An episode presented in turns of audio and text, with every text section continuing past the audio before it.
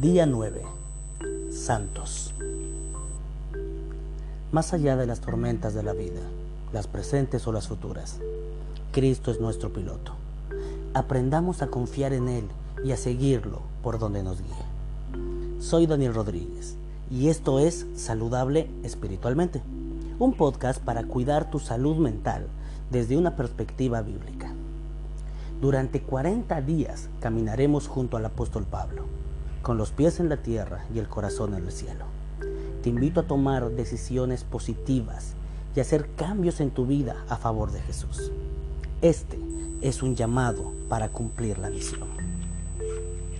El día de hoy estamos meditando en el versículo que, se encuentra en Romanos 1.7. Y dice así. A todos los que estáis en Roma, amados de Dios y llamados a ser santo, gracia y paz a vosotros de Dios nuestro Padre y del Señor Jesucristo. Pablo dice que Dios nos ama y que Dios nos llama a ser santos. Ser santo no significa ser perfecto, sin culpa y sin mancha, así automáticamente. Este es el resultado de la santidad. Entonces, ¿qué significa ser santo? Santo es ser separado. Dios te pide a ti que camines por otro sendero, que no vayas por donde va la mayoría, sino que camines por el camino de Dios. Dios te pide que renuncies a tu egoísmo, a tu miedo, que renuncies a las excusas que te dices para justificarte y creer que estás bien. Dejar de culpar a otros y aceptar tus errores, aceptar tu debilidad y aceptar que necesitas que Cristo te haga santo. Entonces cuando dejas tu camino, cuando aceptas el llamado, y empiezas a andar en los caminos del Señor, empiezas a caminar diferente que los demás. Empiezas a caminar en los caminos del Señor. Entonces Cristo te separa y te santifica. Ahora ya no comes como los demás. Ya no solucionas tus problemas como los demás. Cuando tienes una tristeza, un problema, un vacío existencial. No recurres a las mismas soluciones que buscan los demás, sino que Cristo te da consuelo. Cristo te da fuerza para seguir trabajando. Cristo guía tu familia. Cristo modo, eh, guía tu modo de adoración. Porque cuando Dios separa algo para sí mismo, lo santifica. Y esto es algo interesante que quiero que reflexiones. Porque el sábado es santo porque Dios lo separó para él. El matrimonio, las relaciones sexuales, las relaciones amorosas son santas porque Dios los separó, es uno con el otro, se vuelven una sola carne. Dios los separó. Su pueblo.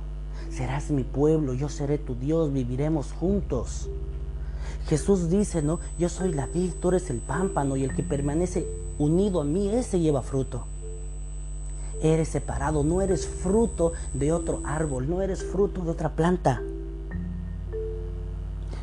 El sacerdocio, los pastores, los ministros, tus dones espirituales, Dios te separa. Entonces todo aquello que Dios separa para sí es purificado. A veces creemos que purificar, que santificarnos es limpiar, botar la basura. Y sí, pero te invito a verlo de esta otra manera. Es lo mismo dicho con otras palabras. ¿eh? Esto es un ejemplo. Imagina que tienes un Imagina que tienes un plato con arroz y hay algunas lentejas. Quieres sacar las lentejas, pero si solo te enfocas en las lentejas y empiezas a escarbar buscándolas, puede que alguna se te esconda, puede que sea más difícil. Pero ahora imagina esto. Empiezas a sacar arroz por arroz. Es más pequeño, es más difícil, es más demorado. Pero cuando empieces a agarrar arroz por arroz, separándolo, poniéndolo de este plato a otro plato, llegará un momento que en el primer plato solo quedarán las lentejas por descarte. Y ese es el modo en que Cristo nos limpia al llamarnos, porque al llamarnos, por su gracia, Cristo te limpia de toda culpa. Jesús te hace santo cuando caminas con Él. Por gracia, el Espíritu Santo te separa. El Espíritu Santo te transforma y el Espíritu Santo te consagra. Entonces ahora yo te invito a que aceptes ser separado por Jesús. Y no digas, yo tengo que hacer las cosas diferente, yo tengo que esforzarme más en la iglesia, esforzarme más en mi familia, esforzarme más con mi trabajo.